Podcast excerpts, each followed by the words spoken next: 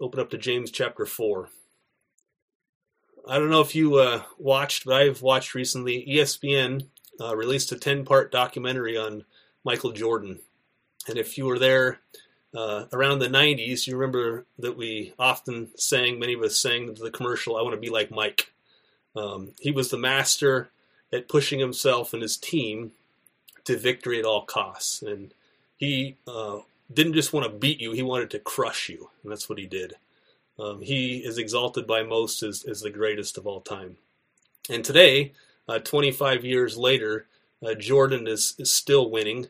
Um, ESPN was kind of saved right now at the time of no sports because of this documentary that he put on. Was part of.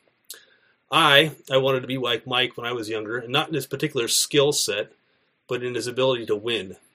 So I enjoyed watching this documentary about Jordan's life and his career. It took me back to some of those victories, watching the the wins, last minute shots. Uh, but as now as a coach, I'm a coach. I gleaned some important lessons from Jordan's life and his successes and failures. But I also have to admit that I had a somewhat uh, a bad taste in my mouth at times. And if you watch the documentary, you know that Michael was quite confident himself, and that's that's actually to put it kind of mildly. In fact, several times he became a bigger and as he became a bigger and bigger star, people just flocked to him. And a few times he somewhat jokingly, this means somewhat, he said that people had met God when they had met him. Um, some affectionately called him the Black Jesus. His self confidence and pride were, were fitting to this persona. But this is, in fact, uh, what left, left a bad taste in my mouth. Those who walk with the Lord and know the true Savior, uh, we begin to see diff- different change in the, in the values of what is good and what is not so good. But often people will exalt uh, what God puts down, and what exalt God exalts, we put down, and we f- see this on full display, really, in many of our stars. So, as we look at James chapter four this morning, the Lord is going to clearly reveal the character quality quality that God exalts. He explains what God finds beautiful in people, the quality of which God takes notice and causes him to lift up a man or woman. And while Jordan had many qualities to emulate, his pride is not one of them. So in chapter 4, we're going to see four relationships. And they highlight the church's need for this characteristic. We're going to look at our text in two parts. In the first part, we're going to see these four flawed relationships. There'll be two human flawed relationships, human between men and men, human women and women, and then two flawed relationships with God. In part B, in the second part, it's going to be a shorter part. We're going to see the gift for godly relationships. So, uh, in the first in our flawed relationships, we'll see the four. I'll, I'll sort of break out the text for you. In verses 1 through 3 is our first relationship. This is a fighting relationship, it's between people. The second relationship is um, in verses 4 and 5. This is a cheating relationship. We'll see this with God. Then we're going to jump a little bit. We're going to look at verses 11 through 12. This is our third relationship. This is the slanderous relationship with people. And then the fourth and final relationship is verses 13 through 17. This is the self sufficient relationship with God. And then smack dab right in the middle, finally, we're going to cover verses 6 through 10, which is the gift for godly relationships, which really applies to all of these relationships. So, our first relationship, the flawed relationship, the first flawed one is the fighting relationship in verses 1 through 3. And I'll read that for us too to review. We read James uh, 4 1 through 3. What causes quarrels and what causes fights among you? Is it not this, that your passions are at war within you? You desire and do not have, so you murder. You covet and cannot obtain, so you fight and quarrel. You do not have because you do not ask. You ask and do not receive because you ask wrongly, wrongly to spend it on your passions. In nearly every relationship in which you find fighting, you find one or both parties um, seeking their own passions first. I want this, or I want that experience, or I want this that time because it makes me feel good.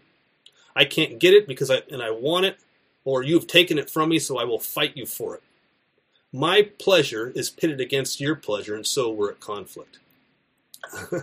How many of us have uh, saved that last piece of birthday cake or that, that last little bit of the ice cream and put it in the refrigerator, the, the freezer, and you waited for that pleasure, but then you find it missing?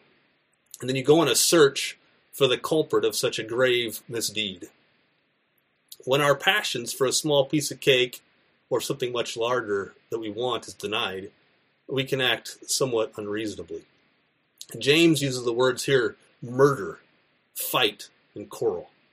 To fulfill our passion, we will illogically choose to sacrifice the most valuable asset in life relationships with people and with God, we shall see.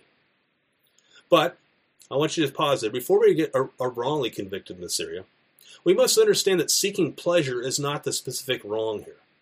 God designed us with a desire for pleasure. And in fact, every pleasure we could ever experience was made by God, and the capacity to feel that pleasure it is from God. So the problem being identified here is not the pleasure itself, but it is the kind of pleasure that we seek and how we respond to its loss. God has designed a multitude of pleasures for us. But for every pleasure, people have crafted a multitude of ways to disfigure that pleasure. God wants you to experience true pleasure and not this cheap counterfeit. Listen to what the psalmist says in Psalm 16:11. You made known to me the path of life. In your presence there is fullness of joy, and at your right hand are pleasures forevermore. Psalm 16:11. The correct response to all your desires is to look to the one who created pleasure, to ask the giver of all good things, to pray, and then to submit to his wise choice for what is best for you. James says that many times we simply lack what we desire because we won't ask. This is in verse 2. And this prayerlessness diagnoses a deeper problem. We are too proud to express our neediness and unwillingness to submit to His will. Now, we all know that there's difficult people in this world, in our workplaces, in our churches, and our families, and right here in ourselves. Naively, when I first became a Christian, I was shocked by the conflict within churches. I thought this wouldn't exist in a spirit filled people. I was wrong. We're still a work in progress. Conflict is inevitable. It's unavoidable in a world populated by people like you and I. The point then is to begin by considering yourself. Is it my passion? Is it my passion, my perilous pride that is causing unnecessary quarrels and fights? Let me give you one point of, of direct applic- application here. It might strike home. There are many quarrels and fights swirling around believers online. Many of these fights become are, caused because of passions and prayerlessness. Someone feels strongly about something, so they post and they push their passion. Someone else has a counter passion, so they post back, and the conflict begins. The words that are written, they don't necessarily reflect a Christian life, they reflect the cable news commentary more than the Lord's word. I wonder if either of these parties has spent as much time praying about these said passions. Now, please, don't get me wrong. Online discussion can be good, and online communication has met a real, real need during this time. We're online right now. But if these discussions are leading to broken relationships among brothers, are they worth it? Are they worth it? If people are being hurt by our passions, is there a better way to discuss? Maybe a better platform? This is a real problem. People are being offended, and you may not even know it because it's online. Consider how even a simple like on an ill worded post can harm someone else's conscience. Brothers and sisters, whether it be quarrels online or not, expend 10 times more effort praying about your passion than pushing your passion. If you pray, I guarantee that 10 years back, you will look back and you will not have fewer regrets for the more wonderful relationships that you will have. All right. That's our first relationship. Our second flawed relationship is with God, and it's the cheating relationship. We see this in verses 4 through 5. Again, I'll read that for us. You adulterous people, do you not know that friendship with the Lord is enmity with God? Therefore, whoever wishes to be a friend of the world makes himself an enemy of God. Or do you suppose it is to no purpose that the Scripture says he yearns jealousy over the Spirit that he has made to dwell in us? If you recall, James has been affectionately calling his readers beloved brothers. We've seen this throughout James so far. But now the tone changes. It's in a startling way. He calls the Christians adulterous. As you know, adultery, when related between God's people and God, is a metaphor for idolatry. When the bride, the church, gives herself to another without regard to Jesus, her loving, faithful husband, she's cheating on him, worshiping another. Specifically, James says that the members of the church are giving themselves to the world. They have sworn themselves to Christ, yet they have stepped out on him. They have returned their previous they've returned to their previous love, the world system. This could be forming friendships with pleasure, or power, or entertainment, or possessions, any of the world's, world's goods that are contrary to God. There are few places in life where we see greater devastation than adultery. It is the tearing apart of two people who have become one. It is one of the two reasons that God allows for divorce because uh, it is an act of, of violence. It is a tearing of this spouses apart. And few relationships ever recover from adultery.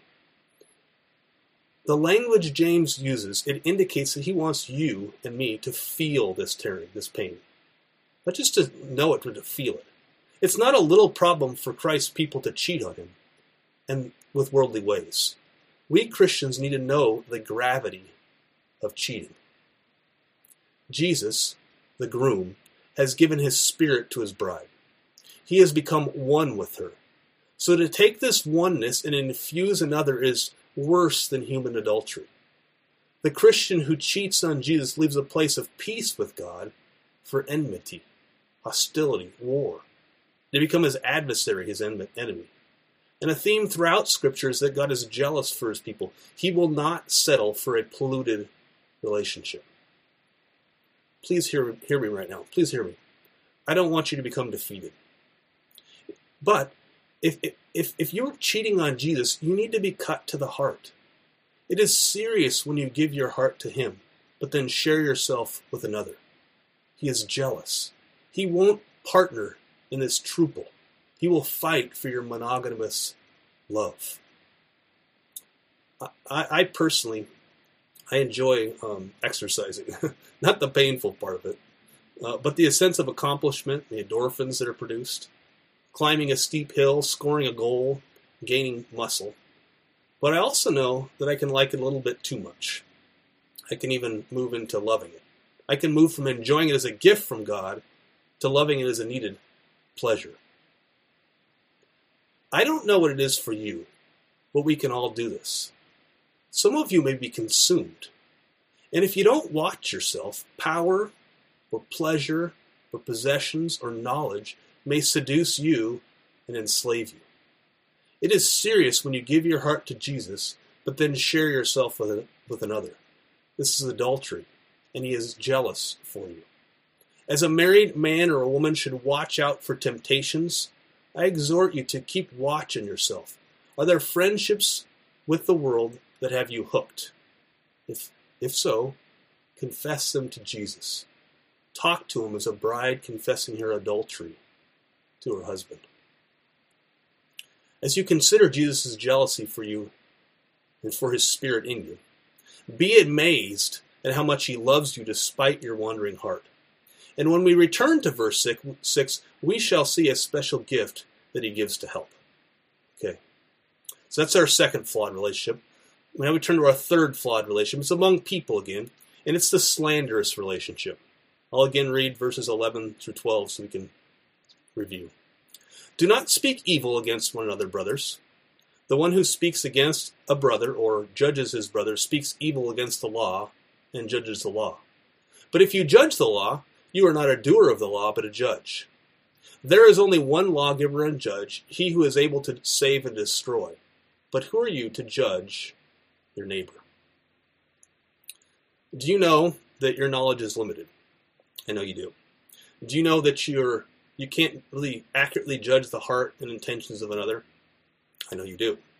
There is only one who is able to discern rightly and fairly. There is only one who gives the law keeps the law, and rightly judges the law. And we, we know who that is. That's the Lord. James tells us straight up Do not speak evil against one another.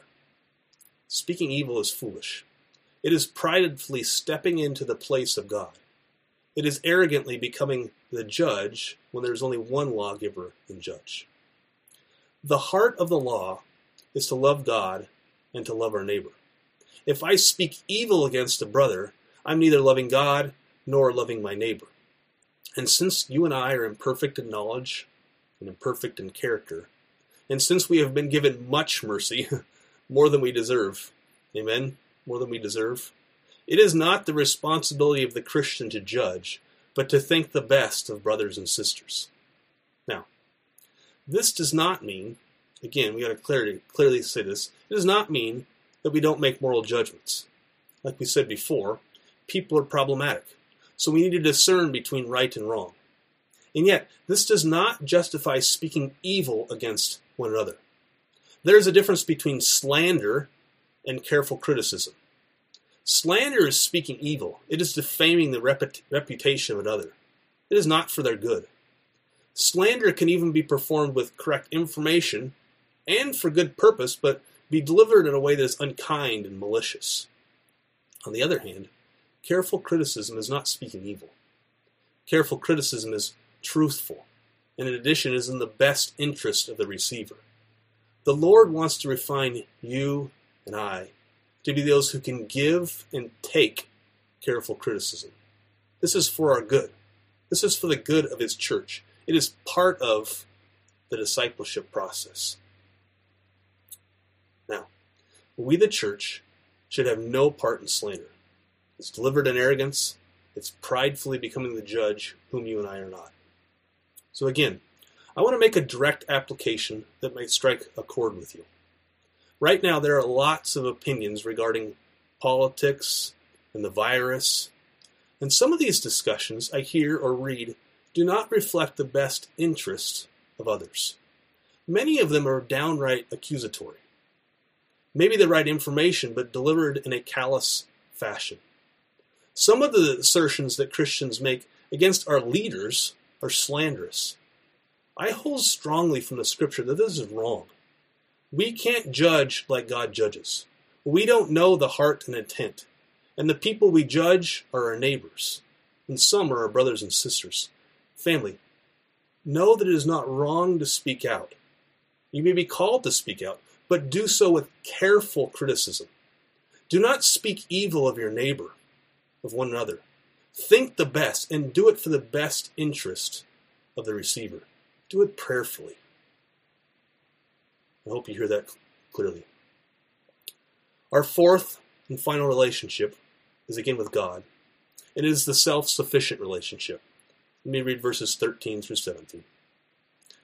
Come now, you who say, Today or tomorrow we will go into such and such a town and spend a year there and trade and make a profit. Yet you do not know what tomorrow will bring.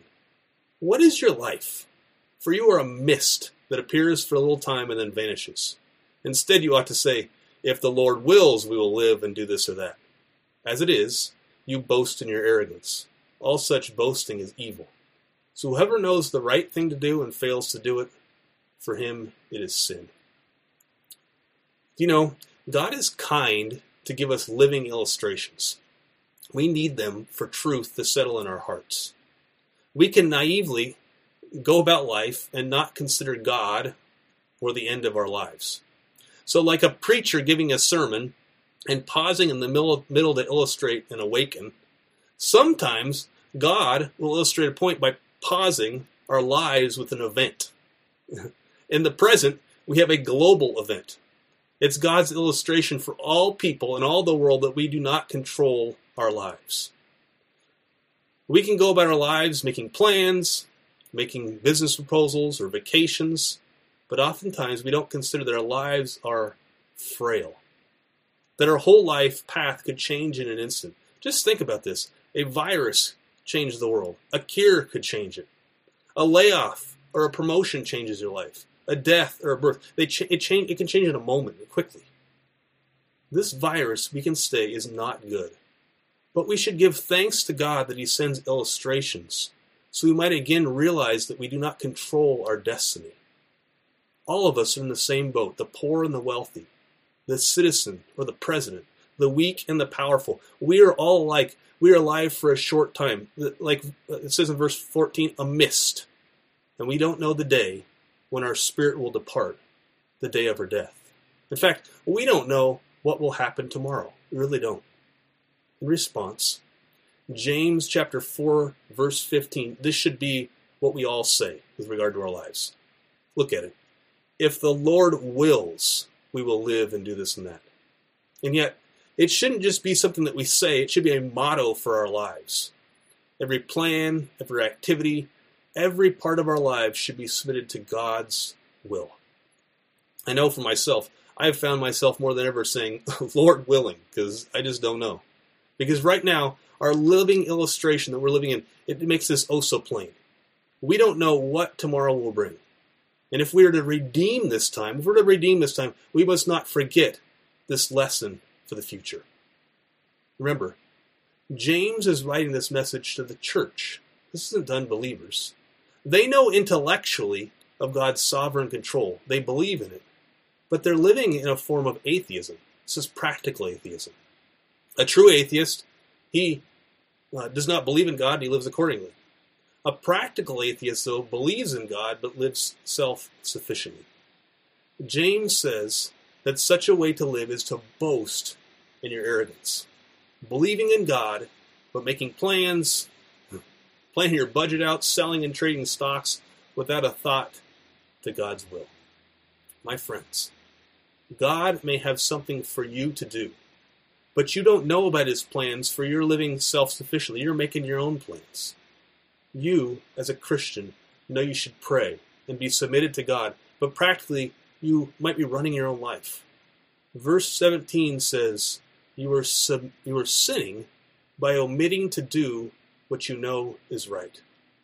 Let me ask you this Can you yield your plans to life, to your plans to God? Maybe to move, or take a job, or start a hobby, make a budget, or a vacation? Are you willing to say to God, Lord, I am willing, whatever you will? Is there a ministry opportunity that He has for you? Lord, I am willing, whatever you will. This is not the voice of arrogance. It is the sweet voice of a humble heart. This is the relationship of which God desires, and you will find the most joy. I think of the opportunity Ellie just presented to us. She just had it in her heart and she went with it. She was willing to change her plans and bring have a food drive. All right. To close, and finally, we looked at the gift for godly relationships. With all these flaws, we need a gift. Let's look at verses 6 through 10 right in the middle. But he gives more grace. Therefore, it says, God opposes the proud, but gives grace to the humble. Submit yourselves, therefore, to God. Resist the devil, and he will flee from you. Draw near to God, and he will draw near to you. Cleanse your hands, you sinners, and purify your hearts, you double minded. Be wretched and mourn and weep. Let your laughter be turned to mourning and your joy to gloom. Humble yourselves before the Lord, and he will exalt you. We have looked at four flawed relationships two among people, and two with God. And if you've noticed, there's been a common theme in all these flawed relationships it's pride and arrogance and boasting that stood at the center. We saw first the, the prayerless pride, living for one's passions without a thought or a prayer to God. We next saw adulterous pride. This is cheating on God and worshiping the world's seductions. We saw presumptuous pride, judging in the place of God, slandering others. And finally, we saw a self sufficient pride, believing in God but ignoring His will. Pride is the killer of relationships. It strangles fellowship, and it is in direct conflict with the heart of God. So, for any amount of pride that we have in our hearts, we need help. And thankfully, sandwiched right in between these four relationships, beginning in verse 6, God gives a gift to overcome pride that has killed so many relationships. And He gives grace. Grace. That is unmerited, unearned, undeserved mercy and forgiveness and power to overcome sin in one big package. He doesn't just give a small measure. James says he gives more grace. He gives more grace in verse 6. The Apostle John in his gospel says, We have all received grace upon grace. John 1.16. The Apostle Paul says, Where sin abounds, grace abounded all the more. Romans 5.20. Grace is what we need, for grace is humbling. Grace is humbling. And God, through Jesus Christ, gives more grace. Verse 6, obviously, is directly connected with God's jealousy that we read about in verse 5. Think back to the groom and bride analogy. The jealous groom, Jesus, gives outrageous forgiveness to his wandering bride. It's grace.